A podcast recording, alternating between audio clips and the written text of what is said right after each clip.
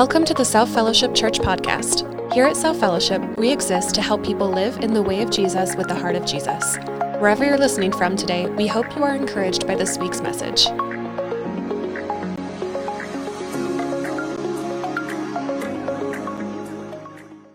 Good morning. They do such a great job with those, don't they? Yes, let's celebrate that.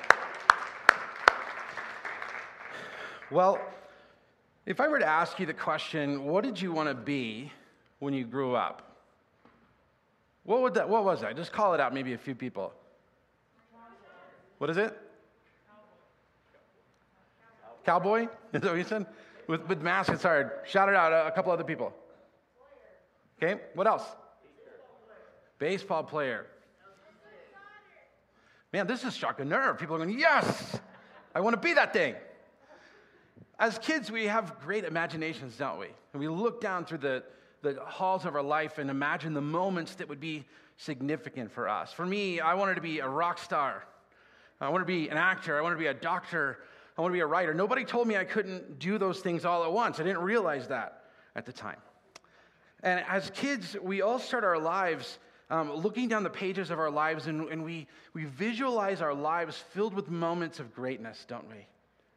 And yet, we often find ourselves in the middle of our lives, or maybe even toward the end of our lives, wondering well, where all those good moments went, and feeling like maybe all those good moments passed us by and went to somebody else. Can you relate?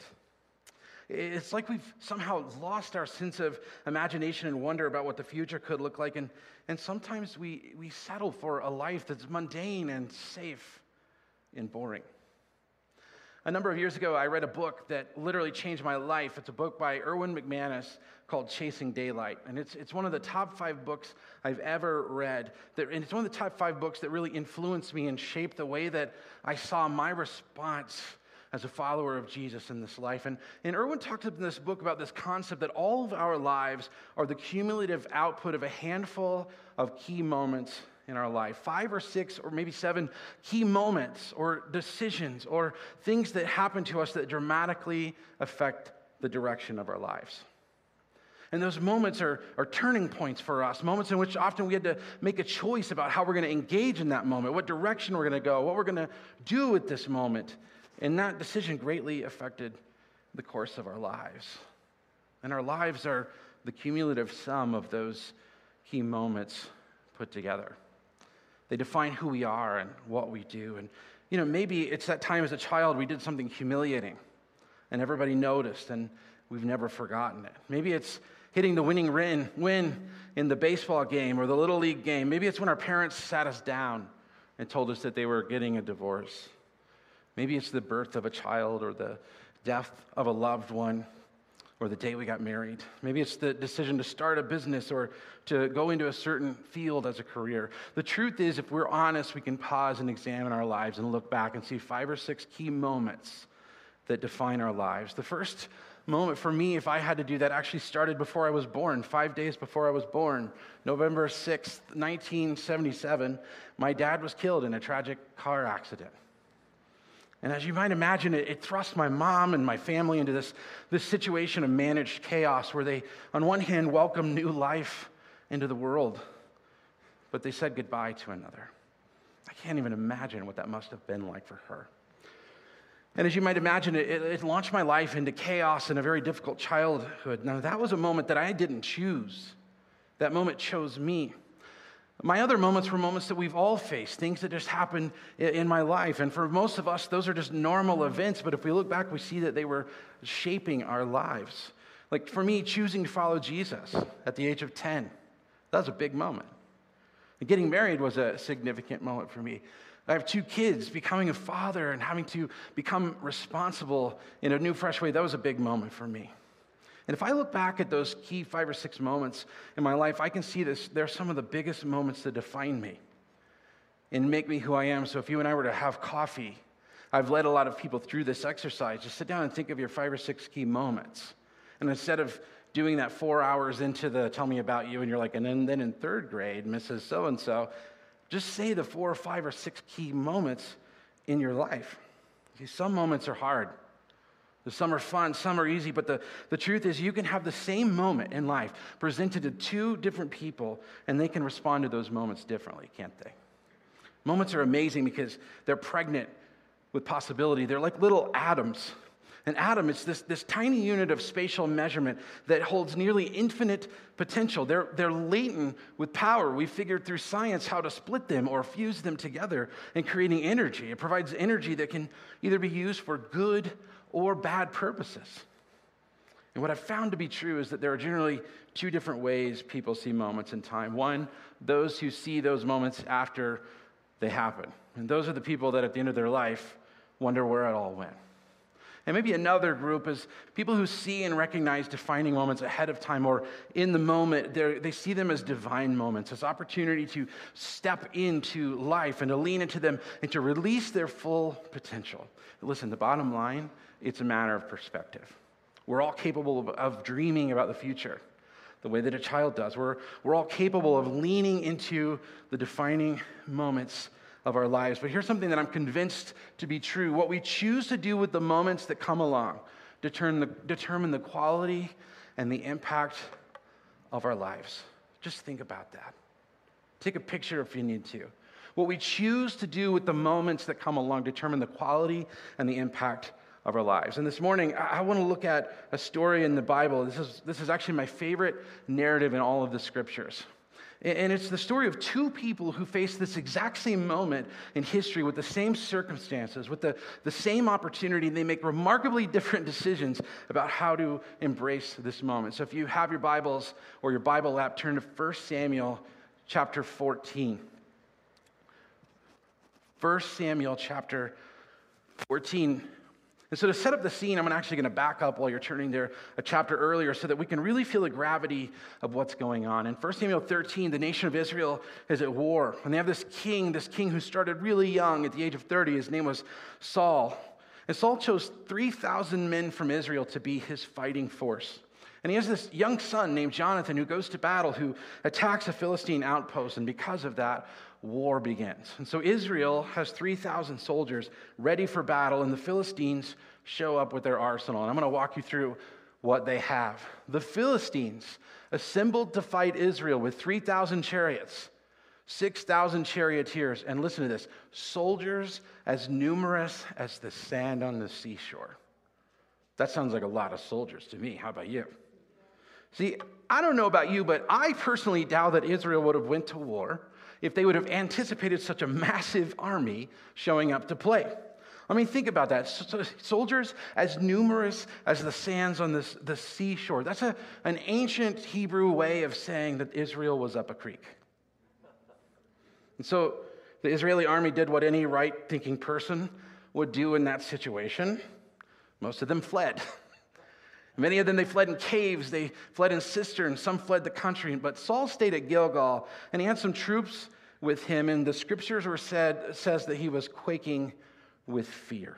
Now, I read this and I put myself in their shoes. I've got a handful of people against soldiers that number as the sands on the sea. And I think if we put ourselves in their shoes, we would do the same thing. They were peeing in their Hebrew pants. That is what was happening.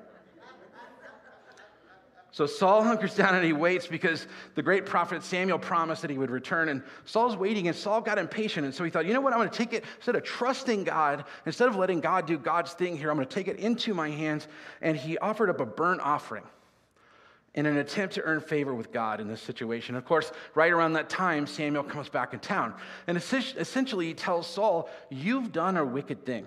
And because of his lack of trust in the provision of God, Saul's kingdom would be stripped from him. That's pretty heavy, isn't it? And to make matters worse, the Philistines sent out soldiers to basically kidnap all of the blacksmiths from the people of Israel because the blacksmiths were capable of making what? Weapons of war. The, the Philistines took all of the blacksmiths, they took all of the weapons, and the army of Israel found themselves at the lowest point. They had hardly any weapons. The only weapons they had were two swords one that King Saul had, and one that his son Jonathan had. They had no ability to, to make weapons, and they faced this army that numbered as much as the sands on the seashore. And to top it all off, the army of the Philistines were camped on the top of this cliff, preparing to take them out. It's a bit overwhelming, isn't it? Do you ever feel like the deck is stacked against you like this? Like the enemy is there with every tool. And here you are, I got nothing. What am I going to do? So we pick up the story here, 1 Samuel chapter 14. Saul was staying on the outskirts of Gibeah under a pomegranate tree in Migron. With him were about 600 men, among whom was Ahijah, who was wearing an ephod. So Saul sees the situation no weapons, no capacity to make weapons. I only have 600 people. He's facing this moment where Philistine army is ready to just do them in and so he sits under a tree and he feels defeated. And he knows that his kingdom is going to be taken from him because of a lack of obedience to God. And his army has dwindled down to 600 soldiers. And he has one puny sword and no other resources. And he can see this army up on the top of this cliff, preparing to mount an assault that surely will wipe out all of his people.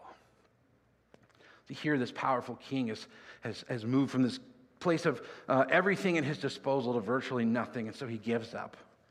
And he sits under this pomegranate tree. So while Saul is sitting there, remember his young son, Jonathan, he springs into action. Jonathan said to his young armor bearer, Come, let's go over to the outpost of these uncircumcised men, talking about the Philistines who were not circumcised. And then Jonathan says something that I think is an incredibly powerful commentary on how he was choosing to embrace the same exact moment as his father at this time. And this statement that we're about to look at together absolutely changed the course of my life at multiple turns. I'm going to invite you to read this with me. Would you read this loudly? Perhaps the Lord will act in our behalf. Nothing can hinder the Lord from saving, whether by many or by few. Now, I don't know about you, but when the odds are stacked against me, I like to try to think of a, a game plan. I like to see what resources I have. I like to come up with some strategy. I'm going to come up with the perfect thing to do this. Um, but Jonathan stands up and says, Let's go do this. And in confidence, the best he has to offer is what? Perhaps the Lord will act on our behalf. If it were me, I think I'd want to know, like, how do you know, Jonathan, that this is what we're supposed to do? Did, did, did maybe last night God showed up to you in a dream and he showed you that he was going to do this? Did, did God confirm in some way that we're not going to be mincemeat pie for Philistines? But that's not the response that the armor bearer had. Look at what the armor bearer said. Jonathan said, um, Come on, then, we will cross over toward them and let us see us. If they see us, wait over there until we come to you. We will stay where we are and not go up to them. This is kind of a, a, a crazy thing, right? Um, his solution is we're going to present ourselves. We've been hiding. And if they say, stay there, they're going to come down and they're going to murder us. If they say, come on up to us, what's going to happen? God's going to deliver them into our hands. That is the sign. And the, the armor bearer said this thing that I think is really interesting. He said, Do all that you have in mind. His armor bearer said, Go ahead, I am with you, heart and soul. So at this point, this, this critical time, we take a look a moment, a look at the moment in time that we find ourselves in, and sometimes we miss a moment that presents itself to us because we wait for absolute certainty that God is going to show up or that everything is lining up perfectly. And all too often, we, we settle into this life of mediocrity because our theology somewhere along the way became God will show himself 100% before I take a step. I'm not going to, in faith, step and go anywhere. I don't know about you, but for me, quite often, it's rarely felt like God has showed me 100% before I could take a step. And for me, often in my life, following God and choosing to lean into a moment versus huddling in fear of the repercussions of making a misstep, that's been a hard balance to carry. It's like this scene on Indiana Jones in The Last Crusade. If you remember the scene, he stands at this, this cliff. There's a doorway. And what's between him and the other doorway? Air, nothing. Indiana Jones looks at it. And what does he decide to do? He closes his eyes and he takes a step into thin air. And there was a bridge. He had to just step out in faith. He had a gut feeling. There wasn't confirmation that he wasn't about to fall a thousand feet to his death. He just trusted that it would work out in the end. And, and sometimes we convince ourselves we don't have the resources to do the things that God has called us. We don't have the resources we need to step into the moments God's placed right in front of us. And like Saul, we're hiding under the pomegranate tree and we're rendered useless. But Jonathan, see, he wasn't prepared to live like that. Jonathan, unlike his father, who saw this moment as one not to be engaged, Jonathan said uh, he saw it as an opportunity for God to show up and do something spectacular. And his armor bearer was totally behind him, ready to back him. And I'm going to go back real quick here. So we see this. He tells the plan. We're going to cross over toward them, let them see us. If they say stay there, uh, then we're dead, right? Mincemeat, Hebrew pie. But if they say, Come up to us, we can know that that's a sign that the Lord's delivered them into our hands. And for me, on the outset, that's confusing. I think if they say, Come up to us, I'm climbing up a rope or climbing through the crag to get up to them, they have the advantage. But for some reason, Jonathan senses that out. So he says they're going to do that. And if I were the armor bearer, I'd probably start asking strategy questions right here. How about you? It doesn't make sense to me. Are you sure about that, Jonathan? How did you decide on those parameters exactly? How exactly is them inviting us up a cliff a sign that God has delivered them to us versus them inviting us up to our certain death? But Jonathan, as we know, he goes along with it. And so both of them showed themselves to the Philistine army. And what did the Philistines say? They look, the Hebrews are crawling out of the holes they were hiding in. The men of the outpost shouted to Jonathan and his armor bearer, Come up to us and we'll teach you a lesson. And Jonathan hears this, and, and listen to what he says Climb up after me. The Lord has given them into the hand of Israel. Now, that sounds like crazy talk to me. Hey, we're crazy outnumbered, and they shouted to us and said, Come up and let's teach them a lesson. This is clearly a sign, armor bearer, that the Lord has delivered them into our hands. I tell you, if I were Jonathan's armor bearer and he shouted that to me, he would turn and realize that he was talking to himself because I would have hightailed it out of there. The facts don't add up. Many of us can relate. We, we settle for this homogenous life with very little risk because we, we want to know all the details. But listen to me living in the way of Jesus, with the heart of Jesus, often requires us to, to do things that don't make sense to everyone around us. And I love what Erwin McManus says. He says, All too often, people relinquish the life they were created for, the life God created for you, in order to live a life they can create themselves. Think about that the mold of your life that God created for you. Sometimes we're afraid to step into that because it's hard or it's painful or it requires unknowns. And so we settle for a life that you and I, we settle for a life that we can construct and control and know what to expect. And that's exactly what Saul did. He camped under this tree, he did nothing. And, and as a result, his son stepped in and embraced a moment that was intended for his father. See, Saul was afraid because he, he put his trust in the provisions of the weapons of war, and we know he didn't have weapons of war. But Jonathan, listen, he put his trust on the chance that God might provide. And it's only in that kind of life that we experience this sort of breathlessness as we position ourselves to wait time and time again for God to show up. Verse 13. Jonathan climbed up using his hands and feet with his armor bearer right behind him. The Philistines fell before Jonathan, and his armor bearer followed and killed behind him. Notice this little detail. What did Jonathan use? He used his hands and his feet. He didn't have this huge arsenal. He had very little resources. He had one sword, but he used the resources he had in front of him, his hands and his feet, to propel him to step into this moment. And what about you and I? Do we ever find ourselves facing a moment overwhelmed with all of the things we don't have instead of leveraging the things we do have? You know, maybe you're in a situation where you lost your job and you're waiting that someone will hire you. What's right in front of you? What skills do you have that could propel you forward? Maybe you're in a situation where the, the deck seems stacked against you. What do you have right in front of you that you can put to good use instead of just waiting on God to show up and give you everything you need. So Jonathan and his armor bearer, they climbed this cliff and they killed the first people they saw. And here's what it looked like. In that first attack, Jonathan and his armor bearer killed some 20 men in an area of about half an acre. So in no time flat, Jonathan and his armor bearer, they killed about 20 guys by themselves. And then the story gets bananas. Then panic struck the whole army. Remember, they had soldiers as numerous as the sands on the sea.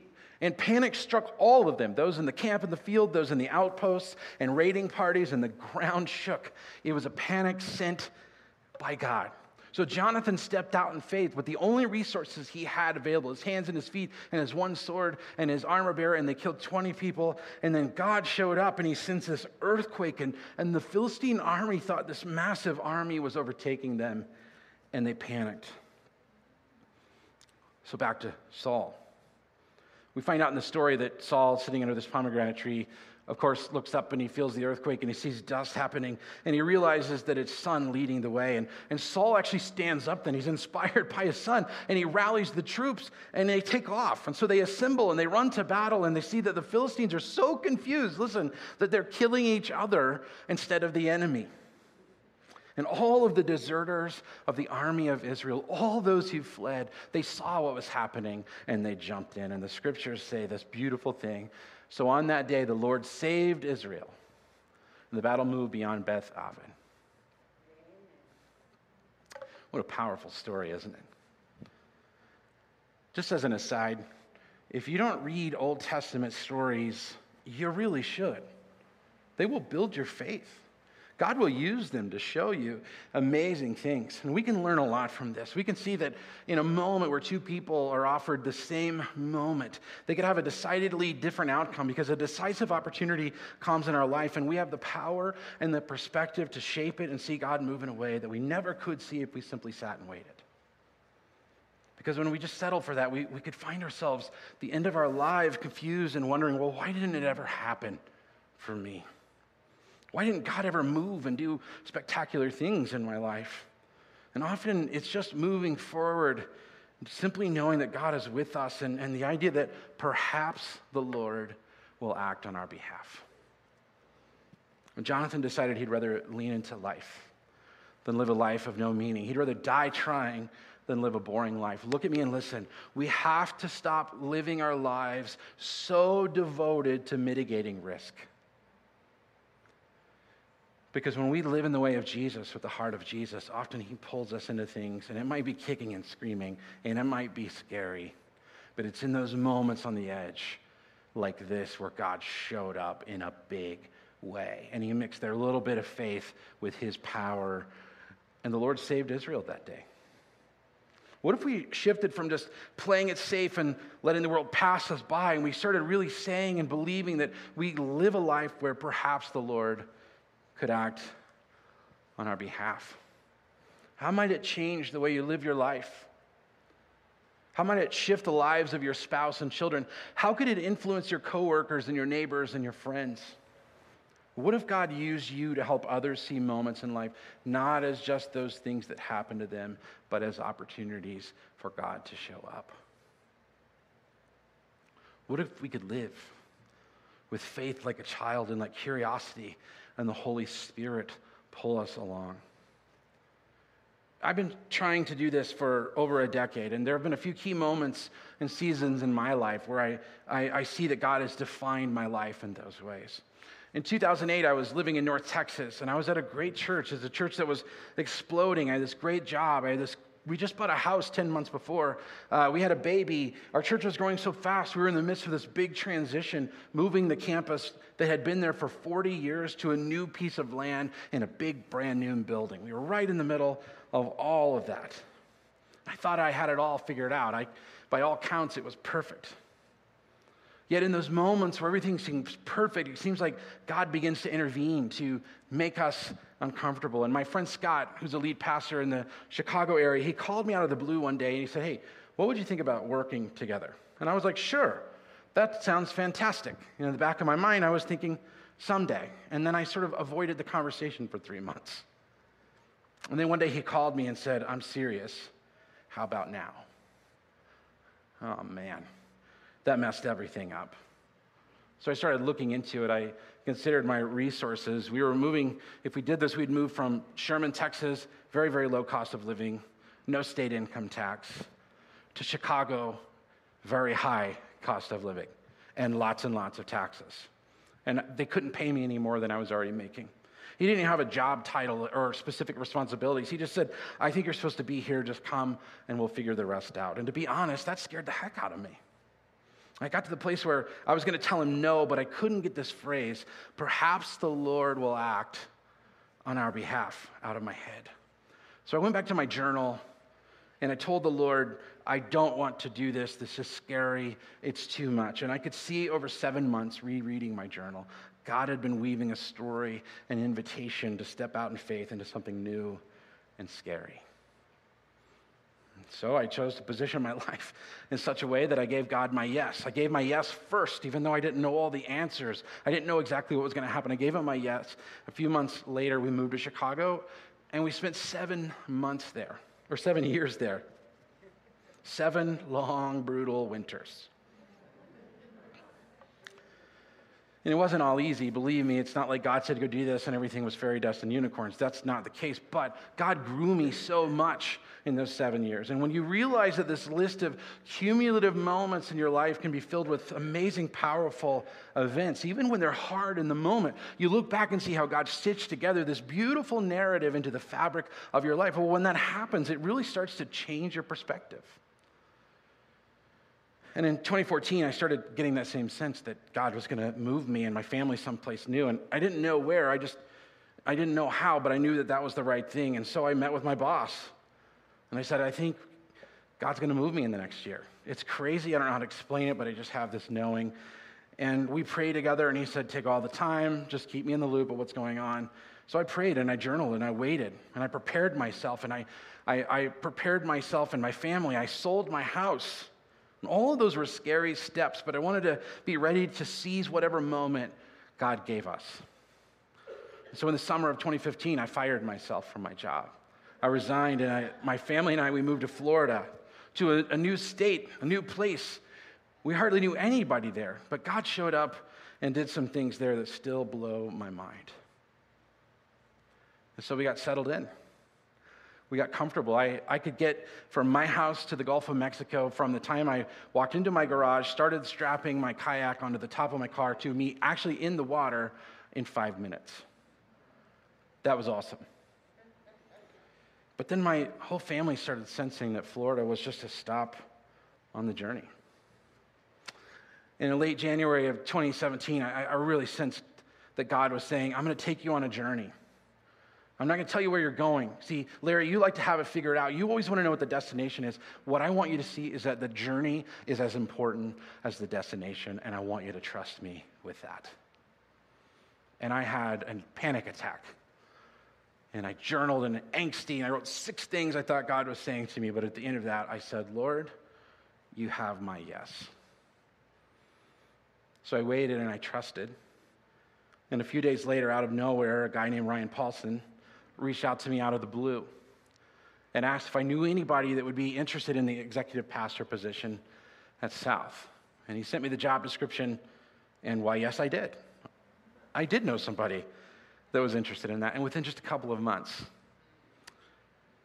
God brought us to South. I had an offer from another church the same week as, as South. It was for more money, it was a much, much larger church.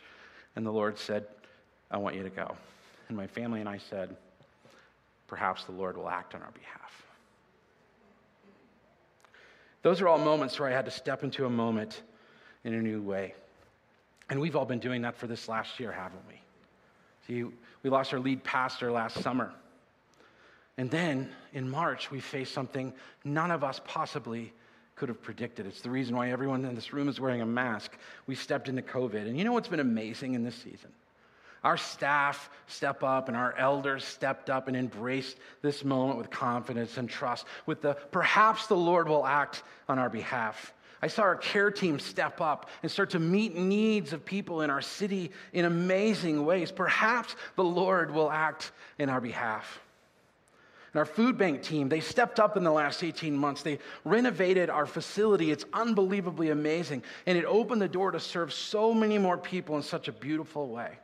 And 18 months ago or so, when we sat out the plans to renovate that space, we had no idea that, that if we stepped into this, that God would honor that. He knew COVID was going to happen. He knew we needed a renovation. And we stepped into it saying, perhaps the Lord will act on our behalf. We didn't even know what we didn't know. And now we're stepping into another new moment as we've hired Alex Walton to be our lead pastor. And man, I got to tell you, I'm excited about that, aren't you?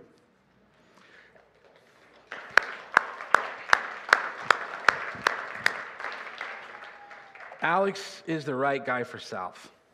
And I can't imagine how God's going to use him to lead us into a new moment, a new season. A couple of weeks ago, I worked up the courage to try a British accent on him.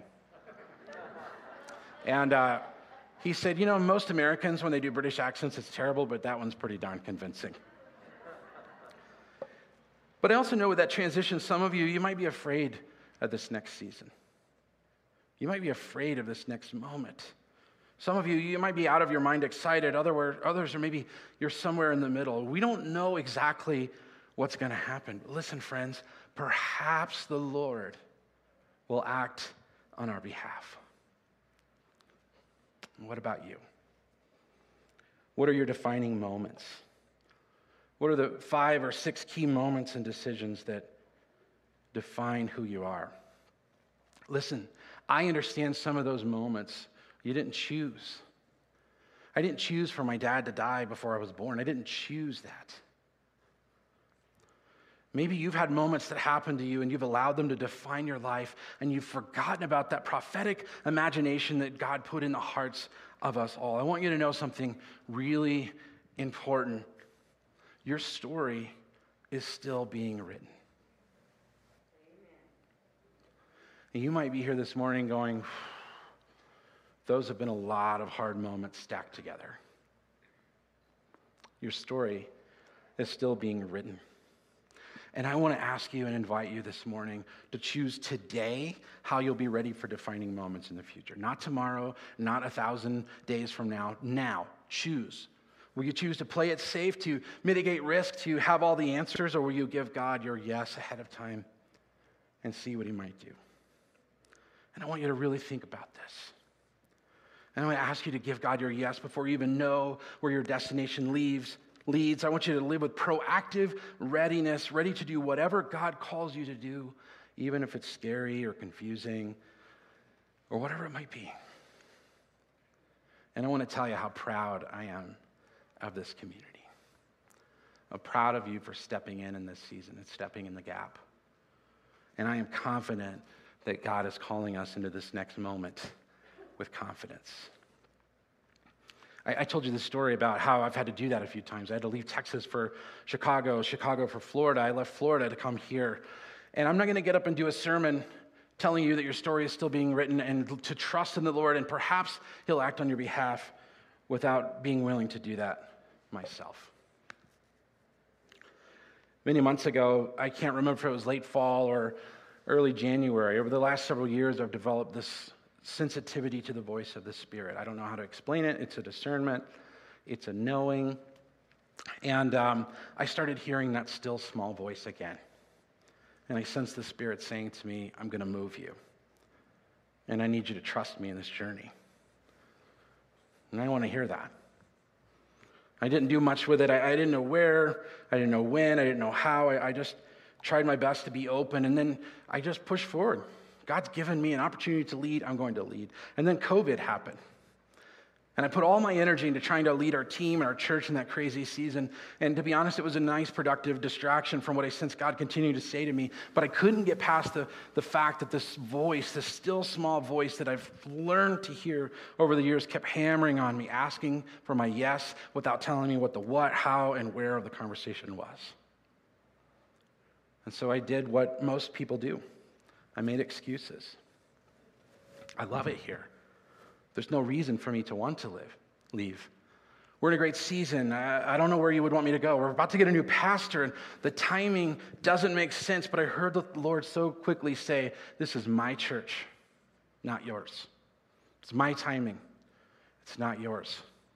It's my plan, not yours. So I gave him my yes. And that was scary. And I held it in my heart and I waited. And, and a funny thing happened. My family, one by one, started to sense this too, and that God was preparing us to step into a new divine moment, a new season to step into. And we didn't know when, we didn't know where, we didn't know what, we didn't know how. We just sensed it was coming. So I held that close in my heart. I kept leading, kept waiting, kept wondering perhaps the Lord will act on our behalf. In April, I think it was, Connie, my mother in law, she said to me, I think God's going to move us to California. And I was surprised to hear that from her, partially because I love California. I tried years ago, uh, instead of going to Florida, I tried to go to California, and God closed that door. My family loves it there. We vacationed there last year. Annette and I, we've been there three out of the four last years. And when Ryan moved to California last year, I was gutted that he was leaving, but a part of me was jealous that he was going to be by the ocean because I love the ocean. But I also sensed God calling me at that time to be faithful, to finish well, to serve this church as its interim pastor. And so I preached sermon series. We went through Christmas and we kicked off our March our Mark series, and then COVID happened. But in, as the year, as January and into the year sort of happened, I started sensing what God was saying. I hid those things in my heart and I stayed open. And I live with a lot of ambiguity. I don't know where, I don't know when, I don't know how, I don't know what. And I had a lot of anxiety. Do you ever have anxiety about unknown future? And despite the busyness and the ambiguity about the future and us being in the last stages of hiring Alex, God started to mess with me. I started to think a lot about California, about the ocean, about the diversity, about the food, about being on the water. Little things started happening, these little desires in my heart. And my wife started to have a desire also. She started sensing the same thing, and that started getting really stressful and really scary. And then to complicate things, within 30 seconds of watching Alex, his first video, when we were taking a look at him, I felt the Spirit say, He's the one. This is the guy. And I was really excited about that. And, and, in the weeks I've spent getting to know him, I, I started getting even more excited about him being the lead pastor at this church. And then I started to wonder well, maybe God wants me to stay here and work with Alex because he's awesome. He's going to be great for this church. But in the reaches of my heart, in the time that I spent with Jesus, I knew he was saying, I have something different for you and something different for South, and it's going to be good. Many of you know how close of a relationship, personally and professionally, Ryan and I had. Uh, our former lead pastor. And it's really something special. And when God started telling me he was going to move me, I couldn't help but wonder maybe it'll be to work with Ryan again. And a few months ago, he and some of his elders had a conversation about the fact that at some point, didn't have a timetable, they would want to hire an executive pastor to serve alongside him. And they knew it needed to happen. They didn't have a timeline until a few weeks ago. And I got a call from one of Ryan's elders saying that they'd gotten to the place where it was time for them to start talking seriously about what was next, about filling that role. And he wanted to know if I'd be willing to have a conversation about it. And of course, I had already given God my yes. I'll go where you want me to go. I'll talk to whoever you want me to talk. And so I said, okay. And nothing was concrete. It was sort of a casual, someday oriented conversation, but I told him I would pray about it. But in the weeks following, as I prayed about it, it became clear to me that God was going to move us there. And while that was exciting, as you might imagine, I was a mess. Things here were going great. We hired Alex. I was so excited about that, but I found myself back in that place I was in 12 years ago where everything was going great, where everything was going well. I had no reason to want to make a shift, and I knew God was asking me to leave and follow Him. And so I prayed and I waited. And after months of ambiguity and belly aching and bugging my therapist over and over about how I must be wrong, it all got clear. And just a handful of weeks ago, the elders there invited me to have a formal conversation with them. And so I did. A little less than two weeks ago, we had a conversation to explore it. And both they and myself and my wife sensed that God was stitching this together. And so I've accepted the call to step into this next moment in my life. And it's scary. And it's exciting. And it's really sad. I need you to hear me. Look at me and listen. I love South Fellowship Church. I love the staff at this church. I love the elders at this church. I love the volunteers and the leaders and the people at this church. I love what God is doing in this church. And I love Alex. I'm so sure he's the perfect lead pastor. And he and I talked a few days ago and even expressed to one another how bummed we were that we weren't going to be working together long term. And I would say that if God had said, Larry, I want you to stay at South, it would have been a joy to work with Alex. But I'm confident that God has a different plan for South and a different plan for me. And I know it's not all going to be fairy dust and unicorns. There's going to be some hard days ahead. And there has already been a number of hard days as I've had to sit down with people that I love very dearly and tell them what I told you. And some have wept, and some have celebrated how God has written this story. Some have been frustrated. You might feel all of those things, and I want you to hear me. That's okay. It's normal. Feel what you feel. But I need you to know I'm convinced that not only is God calling me in a very specific way to step into a next season, God is with South Fellowship, with Alex Walton, with the elders and staff of this church. And I'm convinced that He will do exceedingly abundant things in the midst of this community. And I'm convinced that it's going to be okay. I can tell you that it's been the privilege of my life to serve this church. I've done my best to, to serve it well, to step into each moment presented to me the best that I can. And my prayer is that this will continue to be a church that takes risks, that lives on the edge, that doesn't play it safe, that tries new things, that seizes the power of every divine moment. And in a few weeks, I'm going to step away into a new moment. And I'm going to do the same thing I'm asking you to do. And perhaps the Lord will act on our behalf. And after enough times walking with Jesus through these kinds of moments, I'm confident He will. Let's pray.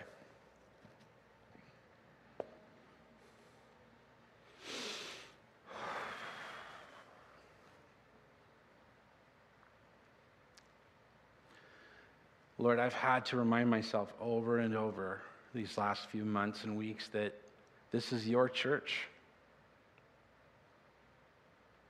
that you are our leader.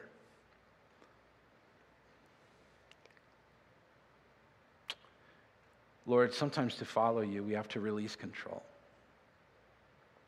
And we have to trust you and we have to finish well. And that's my prayer for all of us that in our lives, help us finish well, Lord. Help us to release control. Help us to trust you and to step into each moment and release the potential that each moment offers to us. Lord, you've blessed this church. Bless this church. Continue to bless it. Continue to bless this amazing community called South Fellowship Church. May your kingdom come. May your will be done here at South as it is in heaven.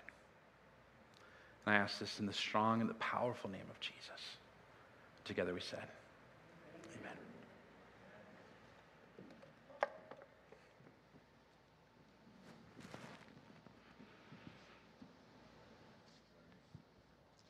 Thank you, Larry.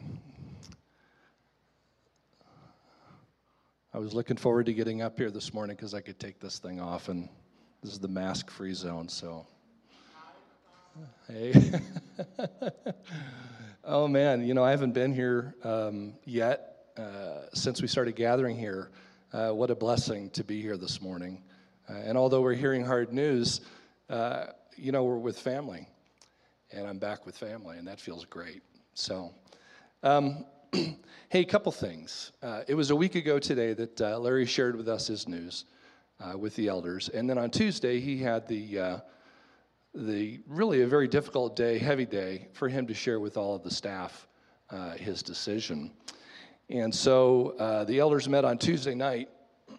pardon me. We met on Tuesday night and we started thinking about, okay, what's next? And um, and of course, one of the first thing that came to mind was, well, what about Alex? And uh, how's he going to respond? And so Dan and I uh, called Alex um, and spoke with him, and uh, he didn't flinch, although I think we saw his pupils dilate just a little bit. you know, just a tad. And uh, over the next couple of days, Alex expressed a desire to uh, share with you a few thoughts. So we have that video here uh, that he just taped yesterday. We're going to share that, and then I'll come back up and, and share a few closing thoughts with you.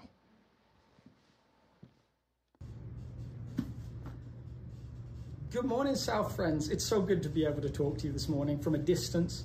Uh, so excited to join you in just uh, a few weeks. We're just the moving van is, is now fully packed. We just spent the day loading it up. It's ready to go. We're gonna go and take a couple of weeks doing some fishing. I'm gonna get to go see my family in England. Uh, but we're excited to be with you. Uh, but yet this is a sad occasion as well. Sad because Larry is moving on. Uh, I got to talk with him briefly about some of the things he was going to say today and so much of it resonated with me. I'm so excited for where God is calling him. So excited for what's next for him and Net and his kids. So excited for the next part of their story. I'm sad that we don't get to work together. I'd hoped that we would work together for ages. And yet, one of the things that life has taught me is this this Jesus story that we're part of. Man, it's bigger than us. So much bigger than any one of us. We don't get to control it. We get to participate in it. I always think it's helpful to think of it like the flow of a river. We can't swim against a river. It's just too powerful. We get to go with its flow and, and this Jesus journey that we're on, man, it's exciting. So when Larry told me, I, I said a couple of things to him. Well, firstly, I said, you will rue the day, my friend. and as much as I was joking, uh, there's, there's a truth to that. Every time we move on, there's a cost. I still have communities that, were, that I was part of that I feel, ah, oh, there's things there that I loved. And I also said to him, you can't be in two places. Go, my friend, and, and follow that call. Be that person that God has called you to be. And I'm so excited to see what happens. So delighted for the adventure that's ahead.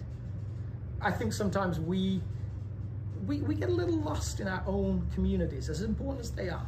And every time I experience change, I think back to, to our friends in the New Testament and the early church.